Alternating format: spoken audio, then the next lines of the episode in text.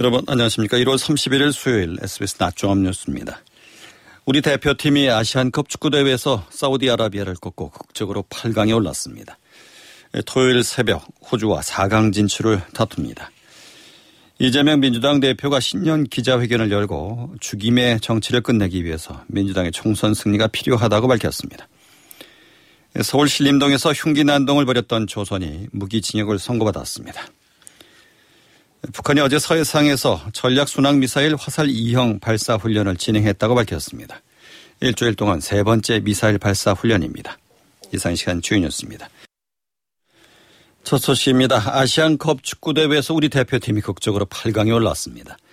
조규성의 동점골과 승부차기에서 보여준 골키퍼 조현우의 눈부신 선방으로 사우디아라비아를 꺾었습니다. 권정호 기자의 보도입니다. 우리 대표팀은 손흥민을 최전방에 포진시켜 골문을 위협했지만 소득이 없었습니다. 전반 41분엔 상대 슈팅이 잇따라 골대를 맞고 나오는 아찔한 순간을 넘겼습니다. 하지만 후반 시작 33초 만에 수비가 뚫리며 라드프에게 선제골을 내주고 말았습니다. 황희찬을 교체 투입한 뒤 만회를 위해 안간힘을 쏟았지만 황희범의 슈팅은 골키퍼에 막혔고 김영권, 손흥민의 슛은 잇따라 수비수 맞고 나왔습니다. 추가 시간엔 이강인의 크로스에 이은 조기성의 헤더가 크로스바를 때려 땅을 쳤습니다. 패색이 짙던 종료 1분 남짓을 남기고 극적인 장면이 연출됐습니다. 서령우의 헤더 패스를 조기성이 머리로 받아 넣어 동점골을 터뜨렸습니다.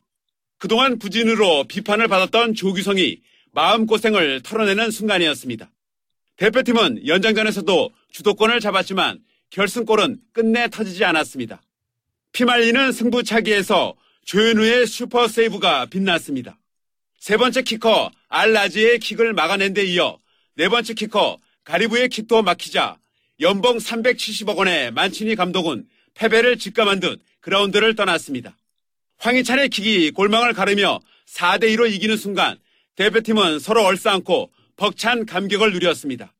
무려 64년 만에 우승에 도전하는 클린스만 호는 오는 토요일 새벽 호주와 4강 진출을 다툽니다.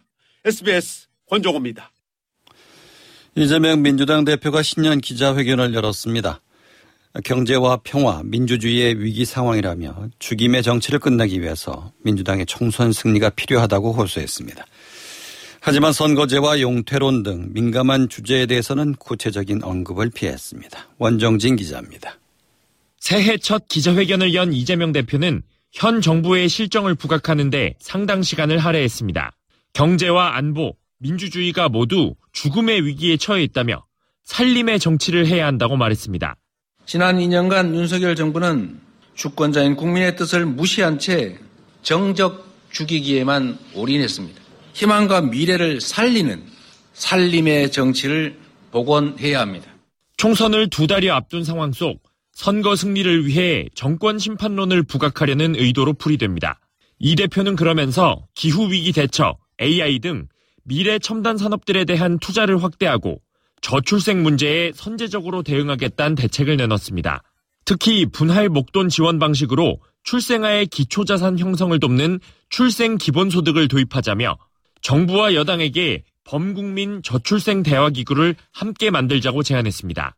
본인의 대선 공약이기도 한 기본소득 의제를 다시 언급하며 지도자로서의 이미지를 부각하고자 한 것으로 해석됩니다.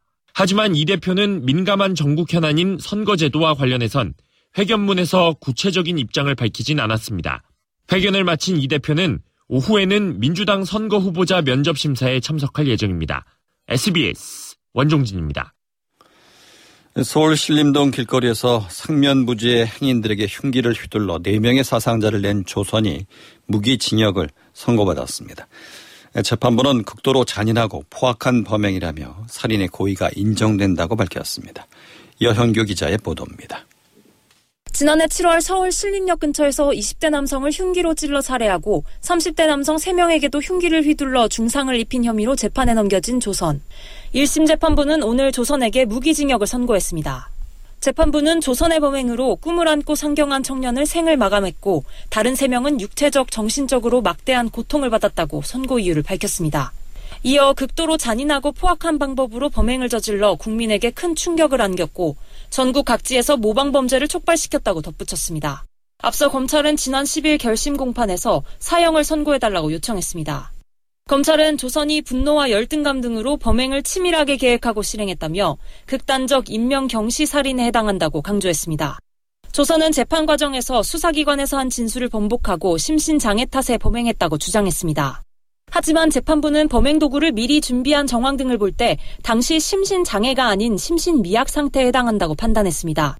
또 조선이 살인을 하겠다며 피해자를 여러 차례 찌르는 등 사망이라는 결과를 충분히 인식하고 있었던 것으로 보인다며 살인의 고의가 인정된다고 밝혔습니다. 다만 재판부는 당시 조선이 다른 사건으로 경찰 조사를 앞두고 심신 미약 상태에서 충동적으로 범행을 저지른 점과 정서적으로 불안정한 유년 시절을 보낸 점 등을 참작해 사형이 아닌 무기징역을 선고한다고 설명했습니다. SBS 여영규입니다. 예, 북한이 어제 발사한 미사일은 전략 순항 미사일 화살 2형이라고 밝혔습니다. 예, 최근 일주일 새 세 번이나 순항 미사일을 쐈습니다. 안정식 북한 전문 기자의 보도입니다. 북한이 총참모부 보도를 통해 어제 전략 순항 미사일 발사 훈련을 진행했다고 밝혔습니다. 북한군 총참모부는 어제 서해상에서 전략 순항 미사일 화살 2형 발사 훈련을 진행했다며 이번 훈련이 신속 반격 태세를 검열하고 전략적 타격 능력을 높이는데 기여했다고 밝혔습니다. 북한은 미사일이 바다 바로 위로 날아가는 사진을 공개했는데 순항 미사일의 저공 비행 능력을 과시하려는 의도로 보입니다. 또 미사일이 섬을 폭파시키는 모습도 공개해 순항 미사일이 목표물 타격 능력을 갖추고 있음을 나타냈습니다. 앞서 합동参謀본부는 북한이 어제 아침 7시쯤 서해상으로 순항 미사일 여러 발을 발사했다고 밝혔습니다. 남포 인근에서 솟아오른 미사일은 서해상에서 팔자형 궤도를 그리며 2시간 이상 비행하다 서해 북쪽 바다에 떨어진 것으로 알려졌습니다. 비행거리는 1,500km 이상으로 추정됐습니다. 북한의 순항 미사일 발사는 지난 24일과 28일 불화살 3회 32령에 이어 일주일 새 3번이나 이뤄졌습니다. 군 관계자는 24일과 28일 미사일의 비행거리는 다소 짧았는데 어제는 정상적인 비행거리였다며 순항 미사일의 성능 개량을 위한 연속 시험 발사로 보인다고 설명했습니다. SBS 안정식입니다. 이른바 고발 사주 의혹으로 재판에 넘겨진 손준성 검사장이 1심에서 실형을 선고받았습니다. 서울중앙지법은 손 검사장의 공무상 비밀 누설 등 일부 혐의를 유죄로 인정해 징역 1년을 선고했습니다. 재판부는 피고인이 대검찰청 수사정보정책관으로서 고발장 작성 검토를 비롯해 고발장 내용이 바탕이 된 수사 정보 생성, 수집에 관여했다고 인정할 수 있다고 밝혔습니다. 예, 다만 고발장을 전달한 것만으로 선거에 영향을 미쳤다고 보기 어렵다며 공직선거법 위반 혐의는 무죄로 봤습니다. 고금리로 벌어들인 막대한 이자 수익으로 눈총을 받아온 은행들이 소상공인과 자영업자들에게 이자를 일부 돌려주는 상생책이 다음 주부터 시작됩니다. 제2금융권의 이자 환급도 함께 진행됩니다. 노동규 기자입니다. 다음 주 시작할 은행권의 이자 환급 대상은 개인사업자 대출을 이용하고 있는 소상공인 187만 명입니다. 금리 4% 초과분 이자에 대해 1인 평균 73만 원 정도를 환급받을 예정으로 모두 1조 5천억 원 규모입니다. 지난해 말까지 이자를 납부한 기간에 따라 한 번에 받거나 1년에 걸쳐 받게 됩니다. 소상공인 차주들은 별도의 신청 절차 없이 환급을 받게 됩니다. 저축은행과 상호금융 등 중소금융권 대출을 받은 소상공인의 이자 환급도 오는 3월 말부터 시작됩니다. 지난해 말일 기준 금리 5% 이상 7% 미만 사업자 대출을 보유한 개인 사업자와 법인 소기업이 대상입니다. 신청자에 한해 이용금리 구간에 따라 1인당 최대 150만 원을 환급받게 되는데 올해 1분기 안에 최대 24만 명이 1인 평균 75만 원을 돌려받을 전망입니다. 돌려준 환급액은 은행권과 달리 중소벤처기업진흥공단에서 전액 보전받습니다. 은행권은 코로나로 어려움을 겪은 소상공인들을 대상으로 저금리 대출로 갈아타는 요건도 완화하기로 했습니다. 2022년 5월 31일까지 이뤄진 대출을 대상으로 했던 대환 프로그램을 지난해 5월 31일까지 이뤄진 대출로 확대해 올해 1분기 중 시작할 계획입니다. 은행권은 막대한 이자 수익으로 성과급 잔치를 벌인다는 비판 여론에 자발적으로 상생 프로그램을 마련했는데 6천억 원 규모의 취약계층 지원 방안도 오는 3월 말까지 확정해 4월부터 시행한다는 계획입니다. SBS 노동규입니다. 서울시가 학자금 대출 이자 지원 대상을 늘리고 학자금 대출을 갚지 못해서 신용 유의자가 된 청년을 지원합니다. 내일부터 홈페이지를 통해서 신청할 수 있습니다. 유승현 기자의 보도입니다. 최근 3년간 서울 청년이 상환해야 하는 학자금 대출 금액과 체납금은 모두 증가하는 추세입니다. 학자금 대출을 상환하지 못해 신용 유의자가 된 사람 중 77%는 39세 이하 청년입니다. 이에 서울시는 학자금 대출 관련 지원을 더 확대하기로 했습니다. 올해 학자금 대출 이자 지원 대상은 지난해보다 2,500명 늘어난 3만 5천 명으로 상반기에 1만 8천 명, 하반기에 1만 7천 명을 지원할 예정입니다. 상반기에 지원을 받더라도 하반기에 다시 지원받을 수 있습니다. 한국장학재단 학자금 대출을 받은 서울 거주 대학 및 대학원 재학생, 휴학생, 5년 이내 졸업생이면 누구나 신청할 수 있습니다. 학자금 대출로 이미 발생한 이자를 남아있는 원리금에서 차감해주는 방식입니다.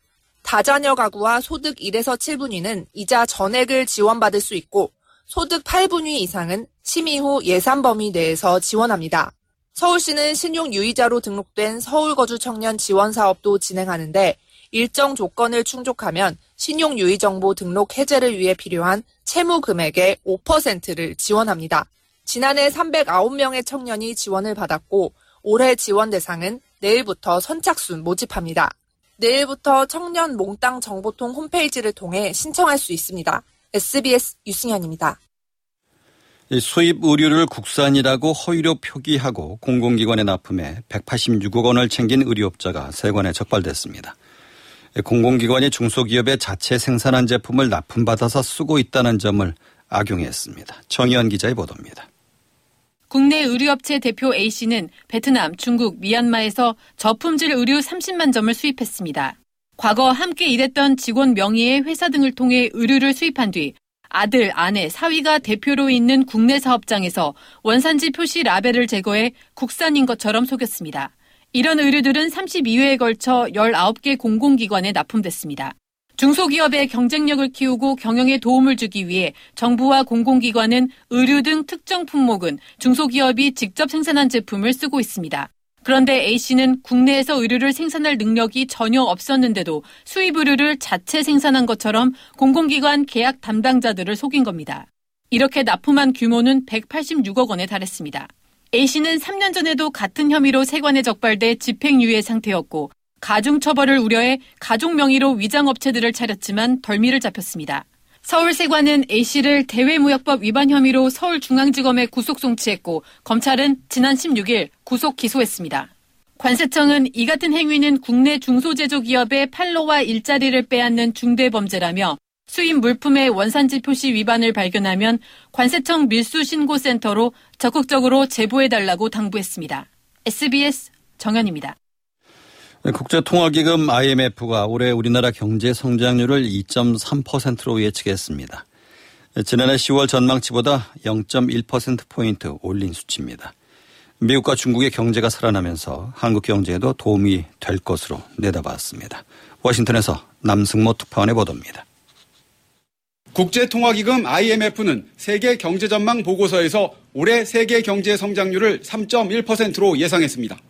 지난해 10월 발표한 올해 성장률 전망치 2.9%보다 0.2%포인트 오른 겁니다. 미국과 일부 신흥시장, 개발도상국에서 나타난 강한 경제 회복과 중국의 재정 지원을 이유로 들었습니다.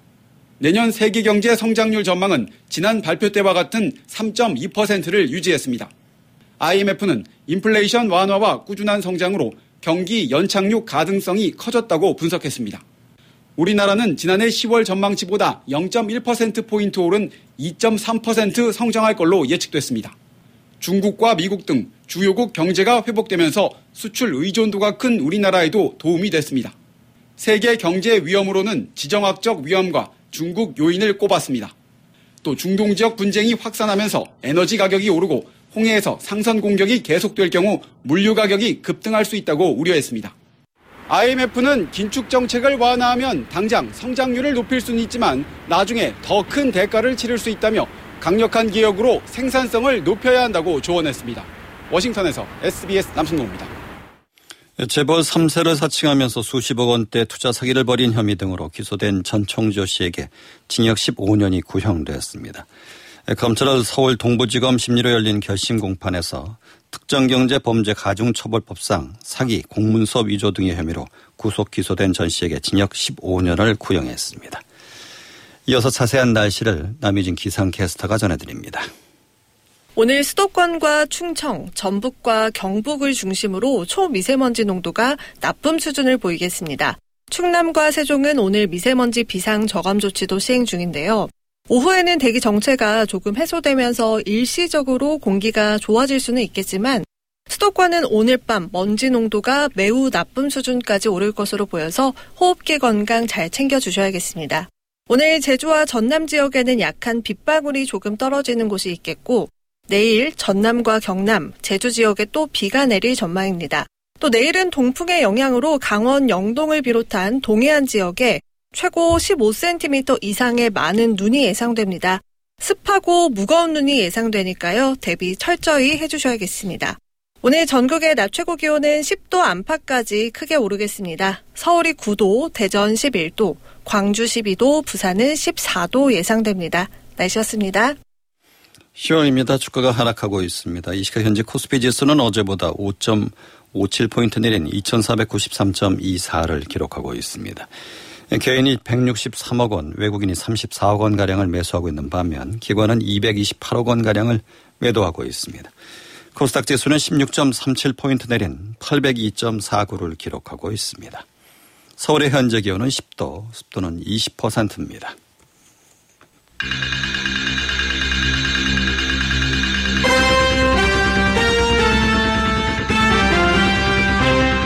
SBS 낮 종합 뉴스 진행의 박광범이었습니다.